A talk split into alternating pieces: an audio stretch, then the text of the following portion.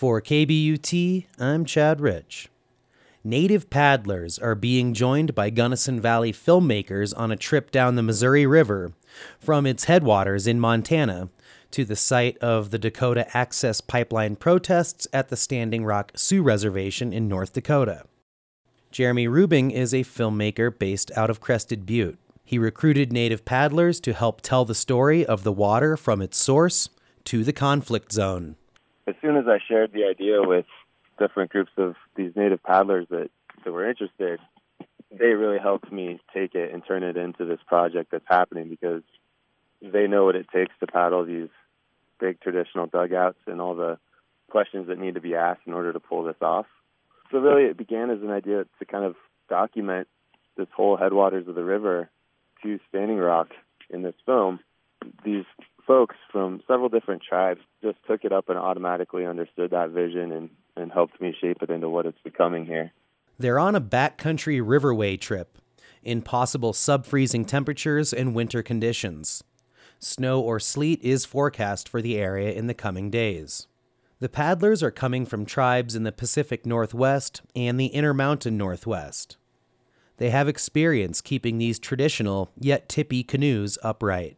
One goal of the trip is to stay dry, to avoid hypothermia or other illness caused by the cold. With enough layers and enough people, you know, some small fires and, and some little warm mountaineering tents, we're, we're pretty confident that we'll be able to handle it. These are very tough people. Mainstream media has largely been shying away from what's happening at Standing Rock. But live social media streams this past week have shown that police have been aiming water cannons at protesters in sub freezing temperatures, and there have been reports of protesters being sprayed with tear gas and shot at with rubber bullets. Rubing says as the crew gets closer to the reservation and associated protests, they'll need to start thinking about police intervention. It's unclear at this point kind of how they'll react to some paddlers simply floating the river to get down to the camp. Obviously, we're just paddling in solidarity with the folks at Standing Rock, but there's no protest associated with the paddle itself. It's just following the river.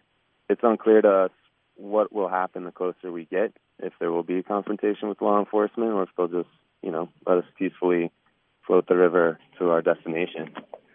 We've been seeing lots of images of folks getting um, tear gassed and lots of rubber bullets and things on the northern edges of that camp. And um, obviously, we don't want anything like that happening to our paddlers. We're just following the water and telling the story of the water itself from the headwaters. Rubing says all permits have been acquired, and while it might be an uncommon time of year to paddle down the Missouri River, it's perfectly legal, and the trip is meant to be a showing of solidarity with the water protectors at Standing Rock. Chad Rich, KBUT.